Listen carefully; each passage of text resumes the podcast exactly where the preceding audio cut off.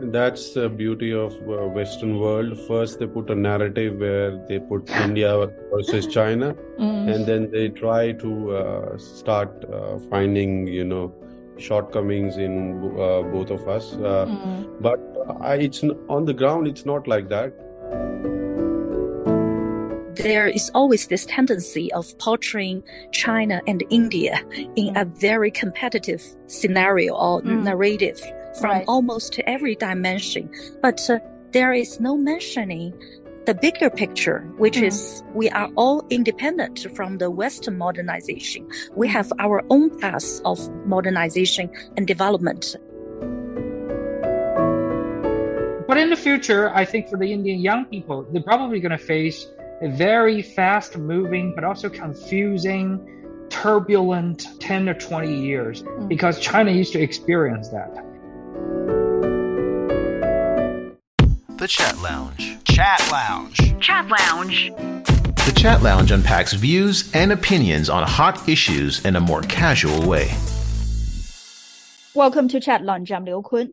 The United Nations said earlier this week that India will become the world's most populous country by the end of April, hitting almost about one point four three billion people and eclipsing China. Economists and demographers often talk about a demographic dividend. It means a one-time window, spanning a few decades during which the number of working-age people in a certain country is far bigger than that of young and elderly dependents. This has the potential to boost economic growth. What does becoming the world's biggest population mean for the Indian people? What opportunities and challenges does it pose for India's policymakers? Will India be able to seize its demographic dividend? Now, for these questions and more, I'm joined by Prasoon Sharma, a Pentland Scholar from New York University and University College London, Han Hua, President, Beijing Belt and Road Cooperative Community, also Professor Qu Qiang, Research Fellow of Global Issues at Beijing Foreign Studies University. Uh, first up, uh, a big thank you to all three of you for joining me to share your opinion with me. So the U N Department of e- Economic and Social Affairs said in a statement on Monday that by the end of this month, India's population will reach um, one point four three billion people, matching and then surpassing the population of China. Uh, maybe let me start with Prasoon. So in general, what's the significance for India to become the world's most populous country, socially and economically?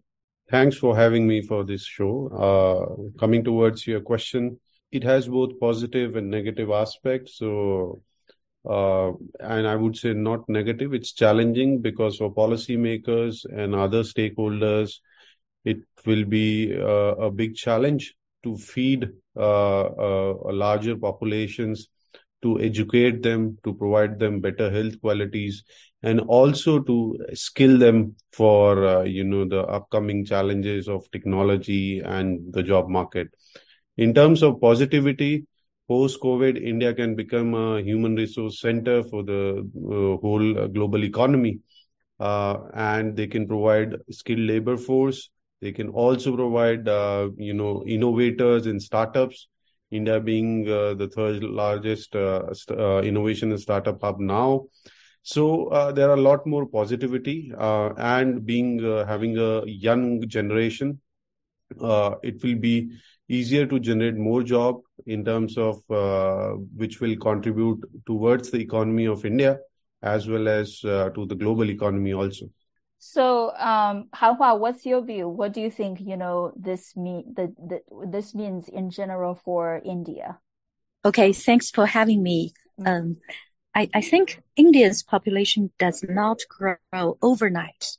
So how come the sudden speculation or forecast of, you know, in, from Western media about India's economy will surpass China? And also China will be the burden because of there is no population dividend uh, from China's economic development. So this is just uh, a narrative set by Western media. I think uh, for past decades, both countries are developing at a speed faster than most of the countries in the world, but in different paths, certainly. China has China's way of growing and keep its model and keep its independence and uh, to d- develop, which we call now a Chinese modernization. And India certainly has found its own way, its own path of this kind of development or modernization. And so it's population-wise, or the data itself, it just reflects a certain population, a certain development stage for both countries, and uh, does not the, the the figure, the number itself, does not equate to economic development necessarily. Uh, the population um, certainly will bring pros and cons mm. uh, for the next stage development. China has endured this kind of development stage. So China, during this development stage, has introduced first the one-child policy, mm. second, uh, encouragement of having more children for one family, and then followed by follow up by the incentives by the central government and the local governments regarding to encouraging young couples to have more kids to to to to bring the The, the, the average age of the total population to a younger level. So these are the incentives and policies adopted by the Chinese government. And I think the India government will have its own, you know, policies towards mm. how to utilize the population, how to utilize the talents to continue their development. Right. Now, Professor Qu Qiang, you are an economist. Uh, what, what's your take on this? How do you look at, you know, in general, the economic significance for India to become the world's biggest population? Well, um, it's complicated. Actually, when China became the largest population nation in the whole world, I'm saying the same thing. It's complicated. First of all, congratulations to uh, Indian people and to mm. our colleagues here. Uh, it's definitely going to be a great opportunity uh, brought to this nation, especially when we're at the turning juncture of the whole world. We're facing a lot of problems right now, aging problems, less children, and uh, less opportunity and less uh, impetus for the future, you know, growth. But for India, it sounds like a reverse situation. More population means the bigger market, right? Means more of the younger people. If you take a look at the demographic structure of India, you will face that their population really have a very optimal structure, mm. so which means more supply of the labor forces. And also uh, in the future, uh, you're going to see this large population are going to have more positive spillover effect to not only India, but surrounding nations. For example, providing more of the opportunity and labor forces for China, uh, European countries, and America. Uh, letting alone, it's going to be uh, the largest uh, in a market, uh, well, uh, like China in the future. So mm. this is going to be positive. But also, I'm going to, you know, a kind mm-hmm. reminder, mm. it's going to be the same shit, but in the different toilet. Why is that?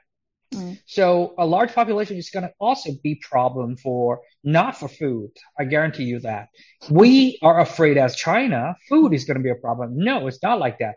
Because more hands, more mouths, but also there are going to be more hands. Mm. So China right now is self, you know, independent in food. Uh, India is going to be better than China. You have to understand, India, even though it's a large population, but they are the net exporter of the grains, not like China. We are importers. Wow. So they can mm. still export.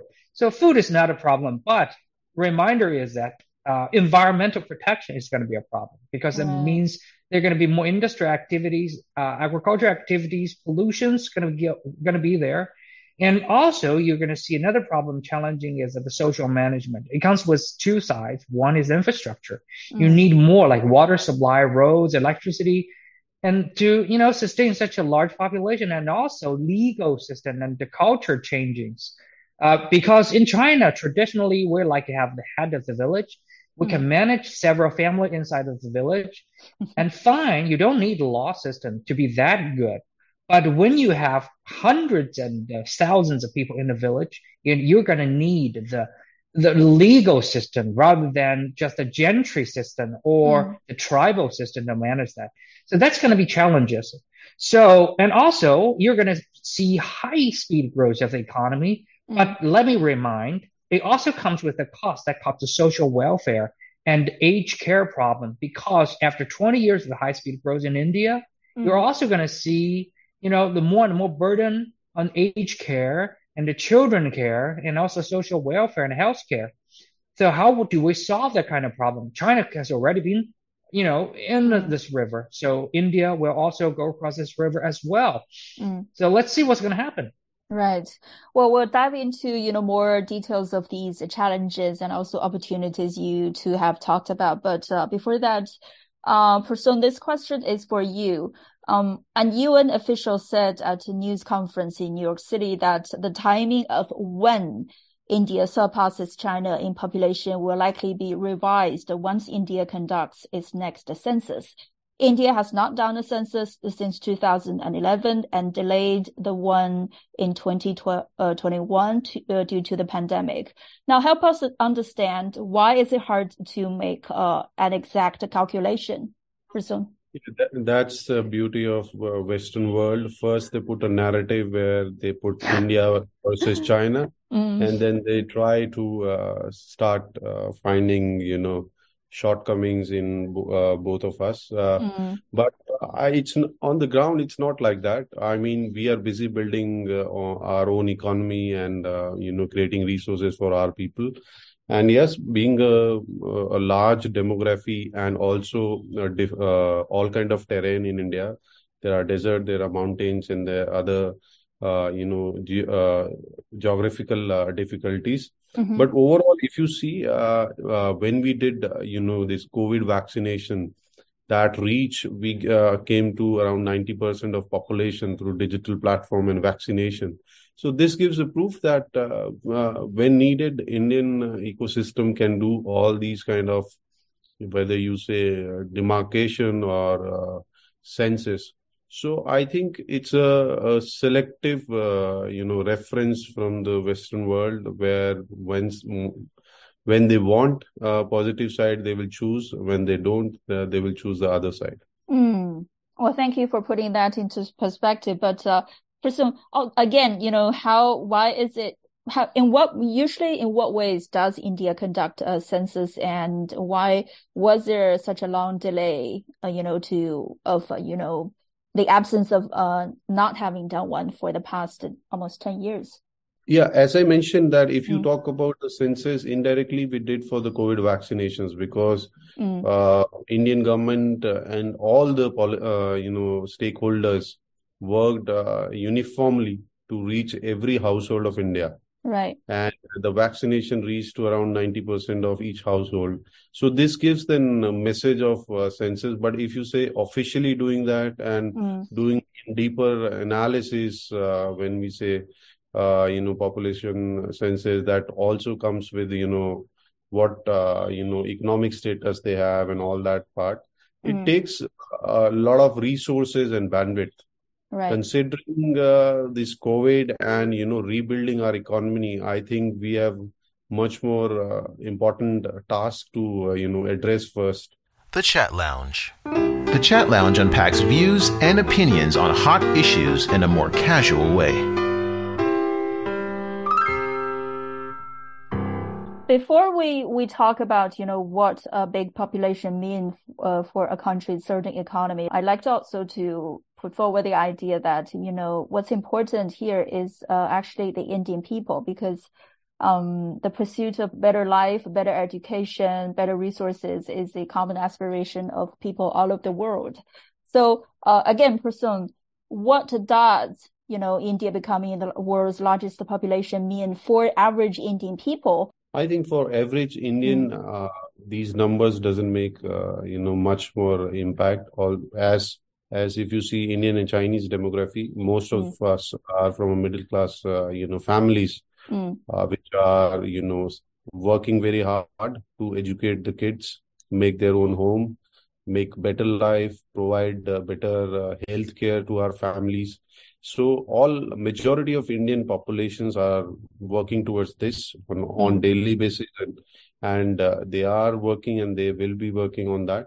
So these numbers uh, for us is also like a news when uh, when we heard from the third party that, oh yes, they are trying to gauge uh, our population. Uh, but in terms of definitely for the policymakers, they were well aware, and uh, especially post-COVID, uh, when we learned again to, uh, you know, optimize our resource planning, and um, mm. many levels of uh, waves uh, we have seen. So I think our policymakers are very, uh, very well versed about this, and they are prepared, and they are also thinking ahead uh, for uh, prioritizing things which is uh, needed to uh, to uh, address this issue. Now, uh, let's talk about, you know, the demographic structure of uh, the Indian population. Han Hua, what's your observation? What are some of the features of the Indian demography? Um, you know, how is it different from other Asian economies such as China? Uh, well, uh, certainly, uh, Indian population is much younger than the current, you know, democratic, uh, demographic uh, structure compared with China.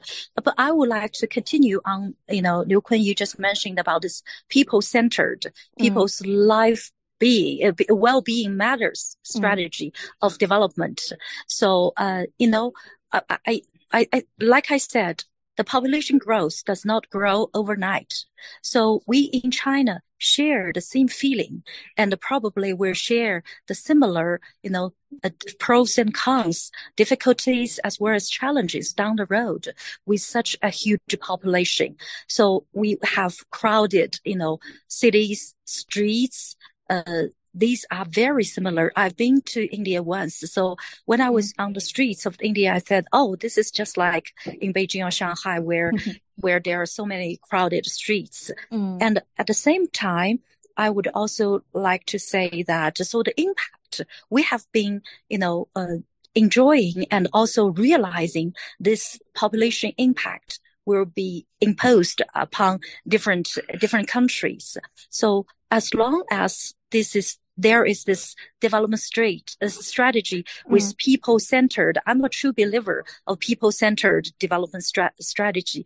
So down the road, if, if, if people can, the population can help grow the development and the, the country's economy, uh, this will be certainly encouraged, because we have on one side the crowded people, but on mm. the other sa- side, we are the we can, you know, we, we have so many talents that can be contributing to each other's development. Mm. So this is my, uh, my understanding of that.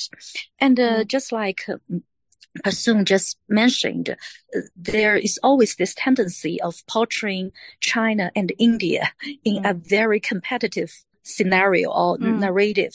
From right. almost every dimension, economic development, democracy versus autocracy. Now it is com- it comes to the population narrative, but uh, there is no mentioning the bigger picture, which mm. is we are all independent from the Western modernization. We have our own paths of modernization and development, and we are all adopting the non-alliance policies when in the international relations.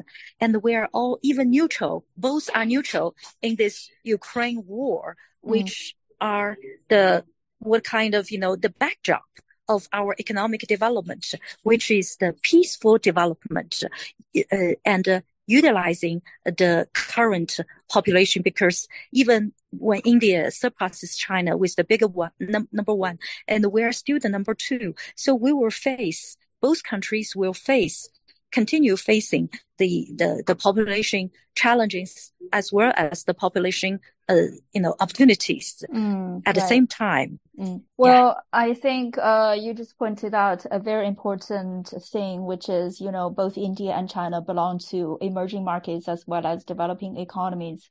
Uh, and both uh, are facing some very similar development issues. Now, uh, Professor Qu Qiang, Prasoon just said that becoming the world's biggest population is a part of the statistics. Sometimes it may mean not that much for average Indian people. So um, taking a look at this from the perspective of economy, what do you think, you know, this will, will mean for the Indian people? Well, even though I've been to India for many times, mm. but uh, I truly don't know what does that mean for Indian people. Look, Uh, there are mm. two very ancient civilizations still keep on going today. Mm. One is China, another is India. We're both five thousand years civilization. Ups and downs, all kinds of uh, turbulence and disruptions. But hey, we're still here. We're good. Mm. We have going better heydays and the worst dark moment, but still we're here. So I don't think the change on the numbers of population is going to change mm. of both of our civilization or our development. So yes, I agreed with some of my friends in India. They say it's it's not a problem, you know, a problem, mm. no problem here, right? Mm-hmm. So. But in the future, I think for the Indian young people, they're probably going to face a very fast-moving but also confusing, turbulent uh, ten to twenty years ahead of us mm. because China used to experience that. Uh, you're going to see definitely a fast-growing economy ahead of you, a keep-on-growing size of our bourgeoisie or middle class, and mm. also you're going to see rising of the salaries and income. Uh, and more accelerating of the uh, uh, division of the labor. So you're going to see more jobs happening in India. So it's going to be colorful. It's going to be a dazzling experience ahead of you. But also it comes with more of the problems. I guarantee you that, because here we also see that.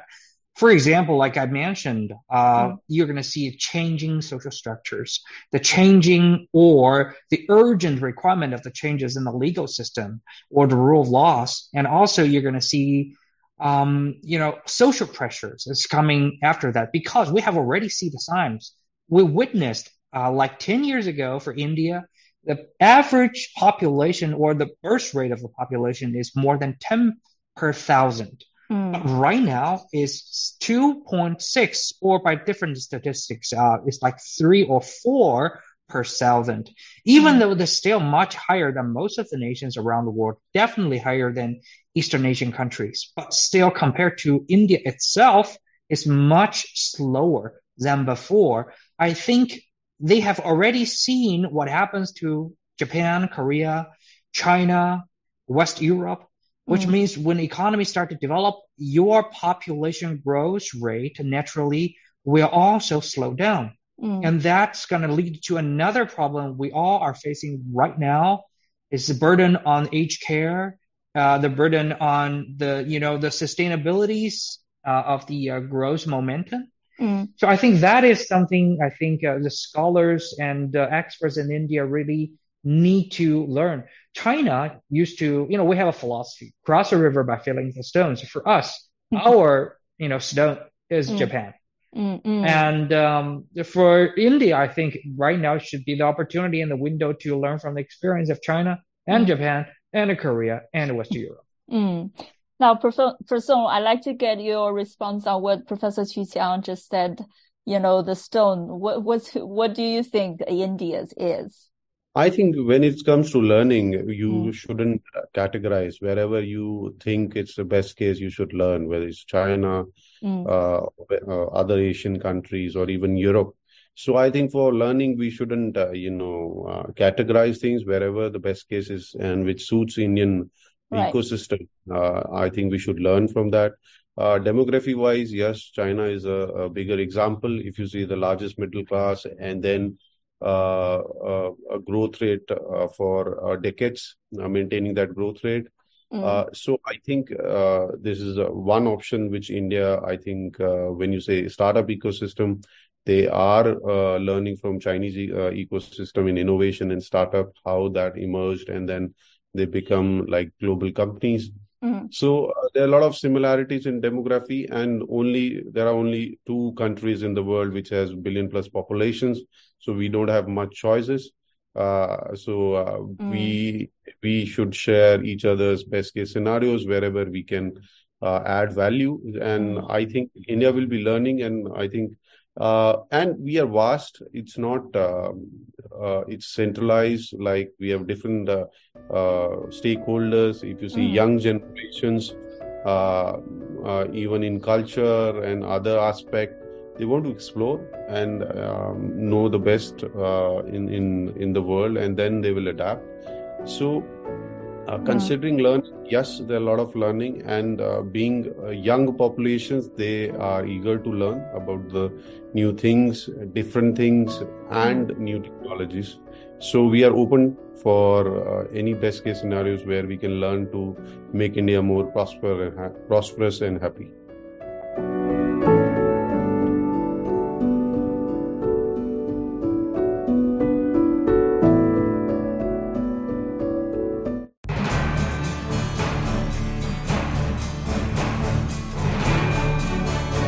With in-depth discussions on current affairs from across the globe, World Today brings you updates, analysis and interviews on the day's top stories, fifteen minutes a day, five days a week at seven p.m. Beijing time.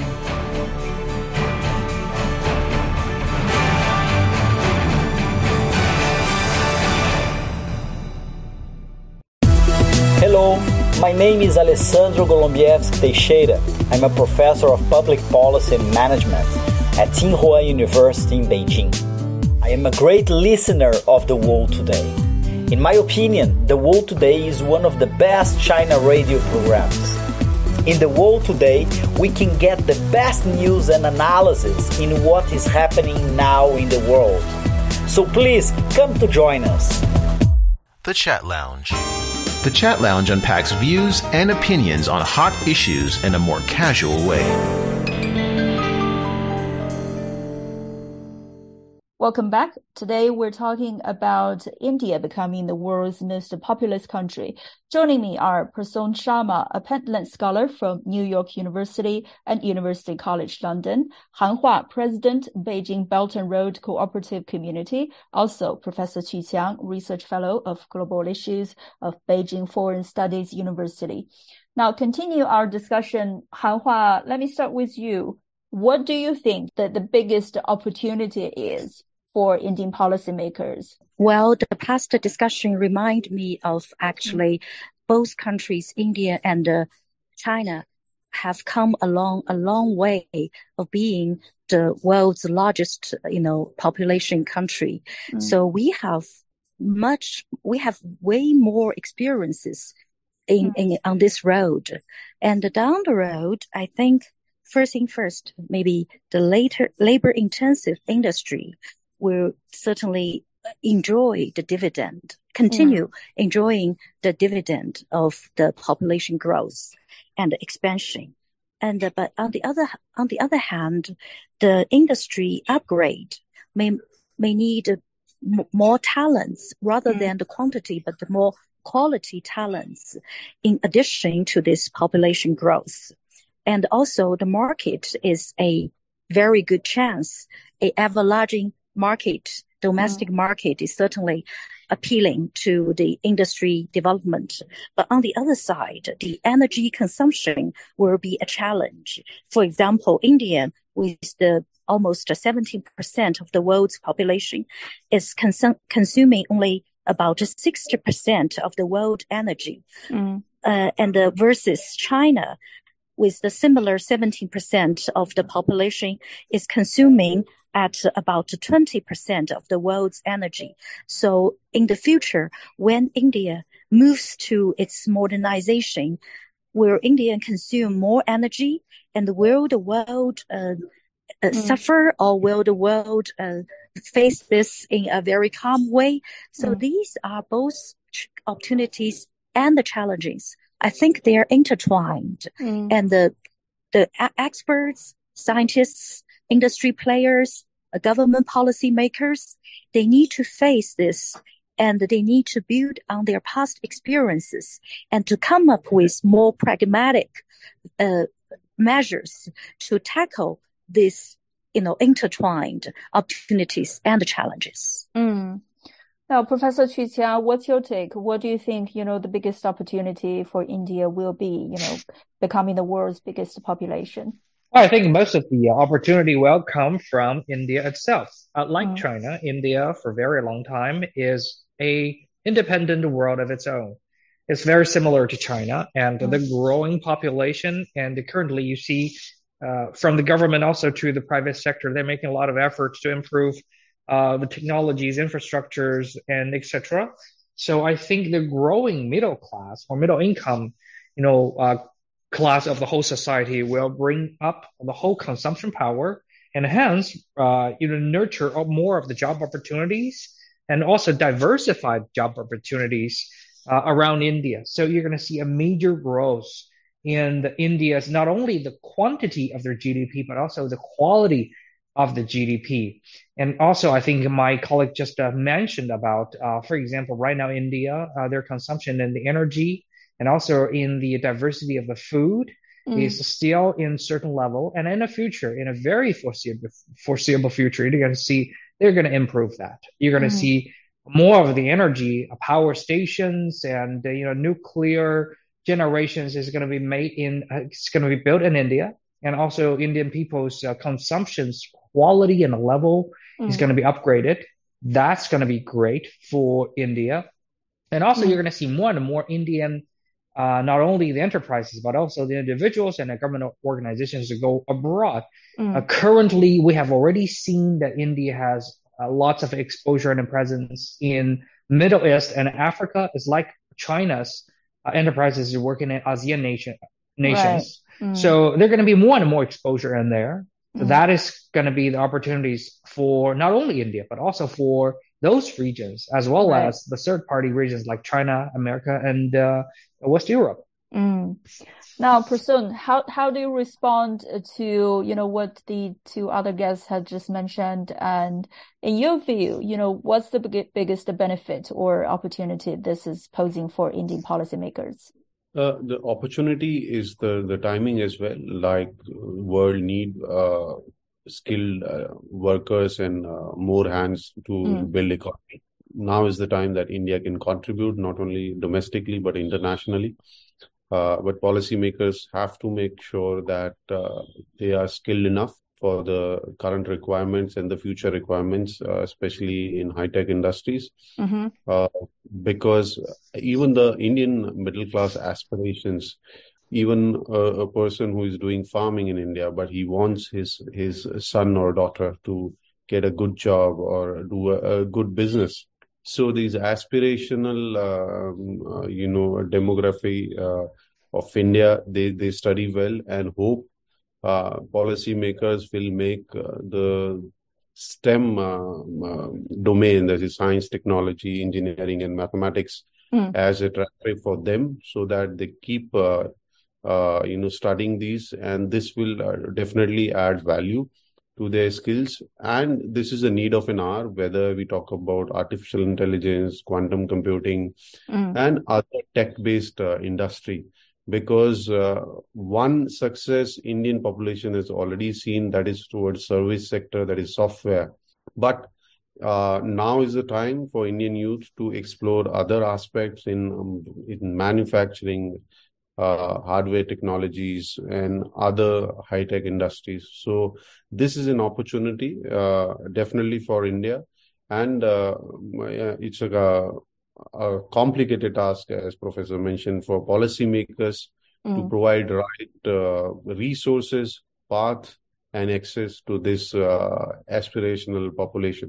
Now, on that, um... so experts are saying that to transform, you know, these human resources into economic power, economic might, uh, certain policy should be in place. So, Prasoon, in your view, what are some of the hurdles for, you know, for such transma- transformation to actually happen? I think uh, the, the current government have uh, started a lot of initiatives, whether it's Skill India or uh, when you say Uh, Digital India, and also there is a P M's uh, what do you say Kaushal Vikas, which which promotes you know apprenticeships where kids can learn and on. Mm. So these kind of initiatives are already uh, you know started and working on the ground. For countries like India and China, the biggest challenge is in implementation and to reach the masses on the ground. Right. It takes time. We, as you see, not only demography, also geography-wise, also uh, it takes time to reach there. And with the uh, you know limited resources we have as a developing country, so we have to be uh, you know extra cautious that whatever resources we are spending, it reaches to the right or needy candidate. So mm. these are the, I would say, Um, challenges for policymakers and other stakeholders. The Chat Lounge. The Chat Lounge unpacks views and opinions on hot issues in a more casual way. as we have mentioned earlier, all three of you have mentioned earlier, uh, Western, we- mainstream Western media tend to seize the moment to put forward the conclusion that the Indian economy will grow, whereas China's economy will slow down. Uh, and here's a quote from uh, the Wall Street Journal, just for our listeners.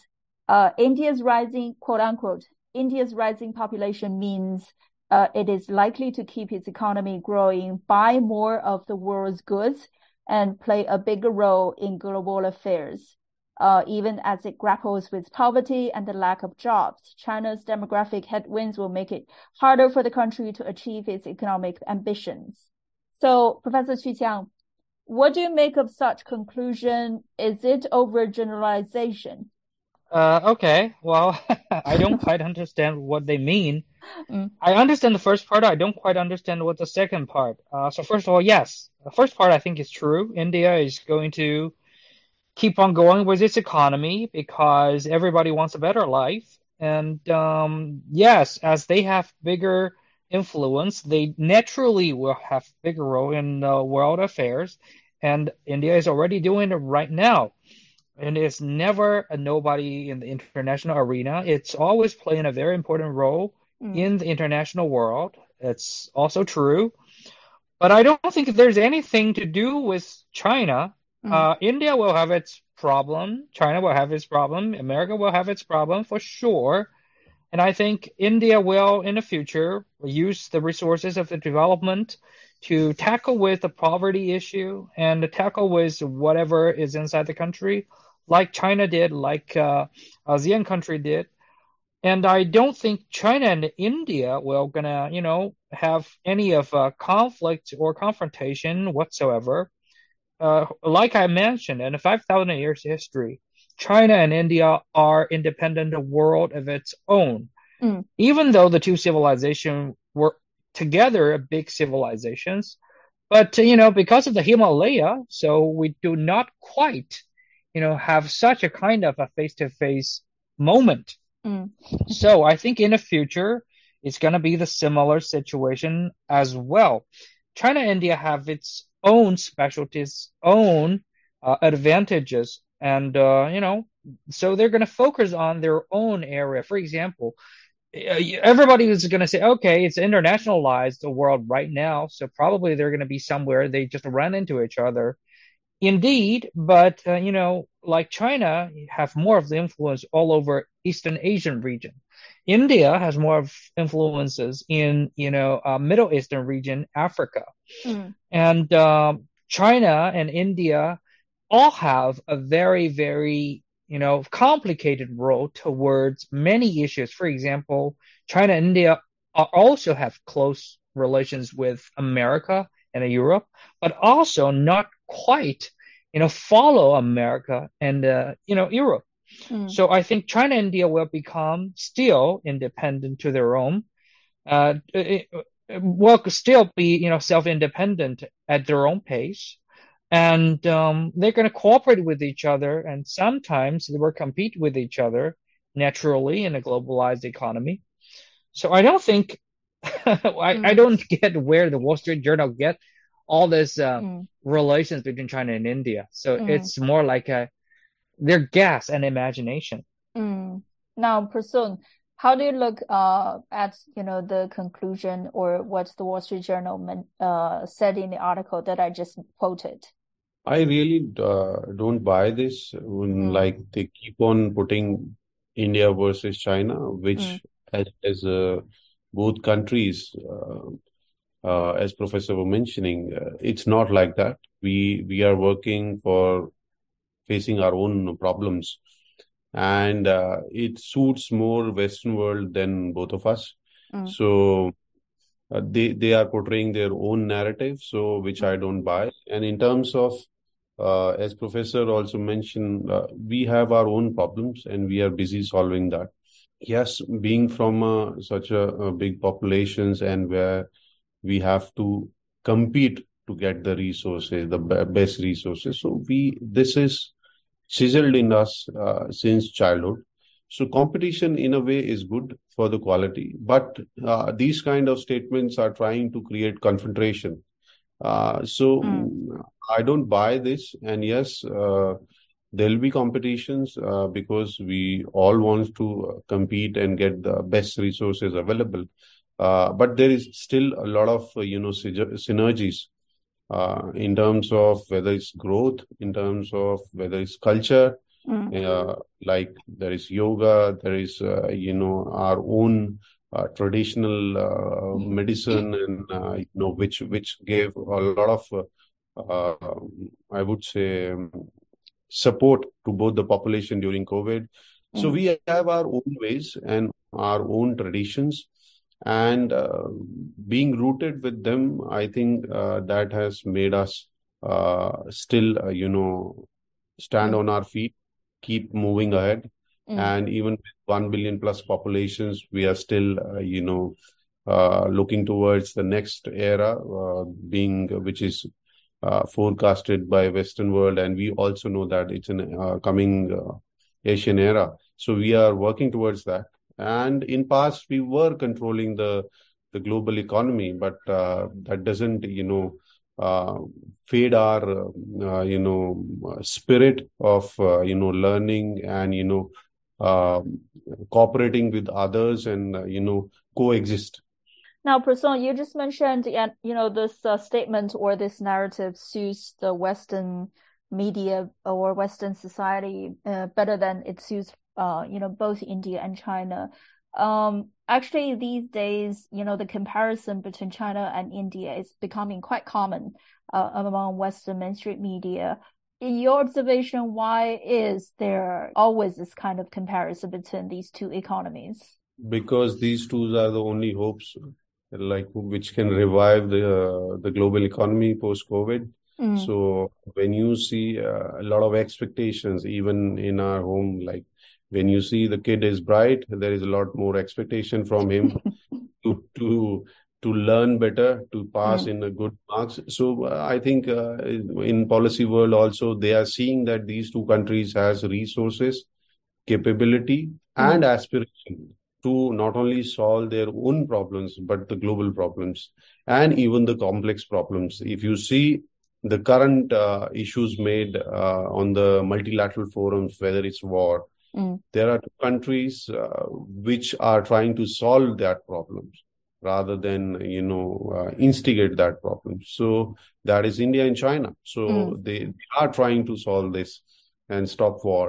So uh, the, when there is an expectations, then these kind of things happens mm. because world is watching us and how we behave, how we move ahead, and what are our plans. So I think um, I think this is one of the reasons the, they keep comparing us, or, you know, uh, I would say partial comparison, or, you know, whatever uh, comparison suits them, they, they are doing that. Han Hua, what's your view? Do you have uh, anything more to add, uh, you know, besides what the two guests have already said? Mm, oh, yes, I agree with them. And if I may add, I would like to point out that India and China, uh, even in different, you know, development pa- paths, but we are on the same objective. So we are we are having the same objective, which is people-centered and uh, de- development. People's well-being is uh, in the center of, I, I think, the, the policy. So it's definitely not a zero-sum game as the Western media portrayed. So I think uh, India and China should bear in mind and not fall into the trap, which uh, the Western media is portraying us. And we do, we, we, you know, the simple comparison between the population, which lead to a very simple conclusion that we, which economy will surpass the, econ- the other economy is too simple. Both countries deserve a much sophisticated uh, mm. positioning and also a very positive uh, description. And the, the only issue between China and India, in my opinion, is mm. still the border issue mm. left, uh, you know, from the history. Mm. Other than that, China and India has have so many cooperation fields in economy, economics, and the other international relations fields. In a international arena, we have so many, you know, things to co- cooperate. So do not, you know, fall into the trap of this population uh, comparison uh, furthered by, you know, the economic development comparison. We just grow ourselves uh, mm. to be stronger, but also to be balanced, because India needs to tackle the problem of the balance, such as to balance the rich and poor, which is the same challenge facing China. Mm. So we can do this kind of, you know, learning from each other, and our learning curve will be steep, will be steep, to, steep together. Mm. So, so this is what I want to add. This is not a zero-sum game, and we should learn from each other. We can We can leave the border issue aside, and we can focusing on more on the cooperation fields. Talking about the challenges uh, uh, for China, especially in terms of uh, the population, the demog- demography, well, people also often mention China as an aging society, and of course, there are other challenges as well.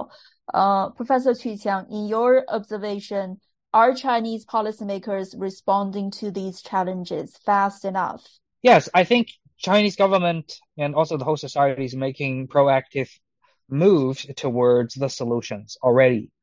Uh, but this is actually a very, very long-term issue. And also mm. there's going to be a very long learning curve. So yes, we're going to solve this problem. Just to, as I as I said, just take a look. China has five thousand years of history. Mm. We have been going through much worse issue more than that. And uh, voila, here we are.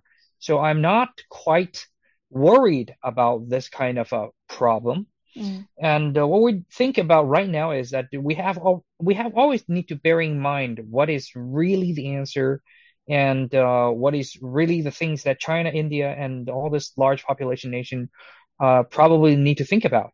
Uh, I don't think economy is some real solution towards a population or aging problem. I think mm. the meaning is. And I think this is our strong suit, both China and India. What does that mean? Just mm. take a look. For the rich countries, for the rich countries in Western Europe and in the Nordic nations, their population growth rate is still also very low. Why is that? They have probably given people whatever they can. You don't need even to work. You just stay at home and give birth to children, and you can give whatever you want from the government. But does that help with the, with the birth rate? Mm. I don't think they're doing quite well. Just take a look at the number in France, in Germany, in the U K, mm. right? So that probably means the economy is the answer, but not the only answer lead to the growth rate of the population. Mm. And China also need to think about this. India in the future, you probably need to think about that. And I think what what is uh but uh, but also sorry but also mm. you need to take a look at the other nations who have a high birth rate. For example, African countries, ASEAN nations, mm. and they have a birth rate high. Why is that? I think one reason is that they have a culture, and the one is that people feel relaxed. People mm. focus more on the family rather than the income, rather mm. than the competition and jobs. That is good. And secondly, is about the purpose of life. Mm. In some nation, people, for example, in Arabic countries, people naturally got the purpose of life, right? Religious purposes. Mm. But uh, in some other countries, probably not. Or in some other countries, their purpose is to develop themselves, you know, to achieve whatever they can do. But currently, in many nations, for example, in Japan and in Korea, and mm. partially in China, people are not feeling the purpose. So I think giving people this luxury of time, this mm. luxury of focusing on their family, and also giving people education on the purpose of life is if ultimately leading people who want to extend their life to the next generation, and yeah. then hence can be translated to more of the offsprings. And I yeah. think, but I, I'm not worrying about that in the long term, because as I said, China, India are both civilizations, long mm. civilizations. We can naturally digest and solve this problem by our own culture. Well, that's a very good point. Purpose of life. I think uh, it's very philosophical, and I think Professor Qu Qiang has given our listener quite something to think about. Uh, but again, turn to Han Hua Do you think Chinese policymakers are responding fast enough to these challenges that I just mentioned? In the first place, uh, I think China's approach is to let the, you know, the, the society go for a while, then follow up with, with certain concrete policies. Uh, this applies to, you know, from the one-child policy to two two children policy, and then uh, people, uh, you know, the government is encouraging people to have more than two children. Third child, it's responding, but uh, it's in a long run. Can we can we tell you know whether it is faster enough? It's responding in general policy, but for the local governments, because they have some their own uh, uh, tailor-made policies. So some are responding with you know a lot of incentives towards this family policy. Some are not uh, coming up with many incentives. So it all. It also varies because China is such a large country. And if we want to carry out a policy from the central level all the way down to the you know, provincial and the city level, it depends on the capabilities of each provincial level government mm-hmm. and even the city level government to carry out these policies. So responding is on one side and the implementation, implementation so that we reach the last mile of each family is another another side. Mm-hmm. So we only when we can combine these two sides together can we tell that how fast it is and whether it is e- effective enough.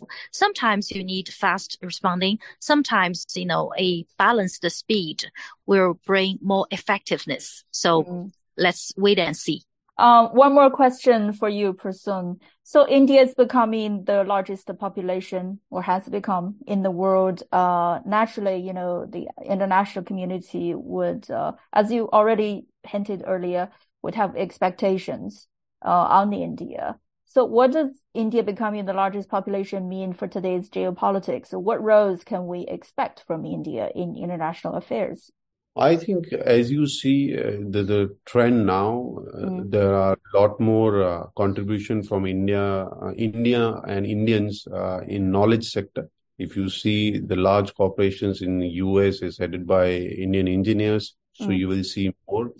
And I would say there'll be some changes. Indians now aspire to build such organizations, M N Cs. And that's uh, you see a lot of uh, you know boom in startup ecosystem, uh, mm. which is majorly uh, domestic now. But I think in coming years, as Professor was also uh, mentioning, that these startups will uh, expand globally. They will try to uh, learn and sell their products in new markets and try to solve uh, the problems of uh, new markets and uh, you know other geographies. So I think it will be, uh, as per the trends, more towards, uh, you know, uh, contributing to knowledge industry, learning more about that, whether it's in software or it's in doctors or even nurses. So although previously it was more towards, uh, you know, manpower supplying, but now it will be more towards providing solutions, building, the, you know, companies, organizations which can provide solutions rather than going to uh, Western world to join these corporations. So I think this change will happen. And I think uh, a glimpse of that is already, uh, we, we are seeing that uh, a lot of startups uh, are providing solutions uh, to a global world, whether mm. it's to say, say digital payment ecosystem and uh, the, the public digital infrastructure of India, whether it's a COVID vaccine, uh, you know, management system, which is adopted by Uh, various countries. So uh, I think it will be, uh, in conclusion, I'll say contribution towards knowledge-based uh, industry mm. uh, and more, uh, you know, creating organization in such sectors. I think Indians will do that. Well, you know, this is rather a complicated topic and certainly very daunting task for policymakers in both countries. Uh, let's just uh, wish best luck to both the Indian people and the Chinese people. Best luck in their pursuit of better life. Well, that's all the time for this edition of Chat Lounge. Thank you for staying with us. Um, until next time, I'm Liu Kun in Beijing.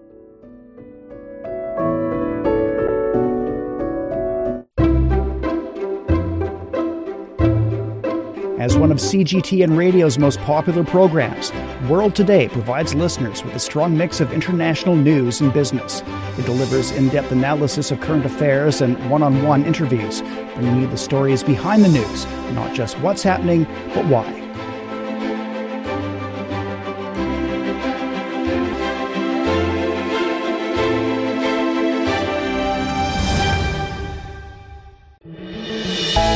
Hi, I'm Einar Tangen, a political and economic analyst and senior fellow at the independent Taihe Institute. World Today is news without the hype and business commentary that is informed and up to date, presenting the facts and asking incisive questions. So, join us if you are someone who needs to know what is happening in China as it is happening.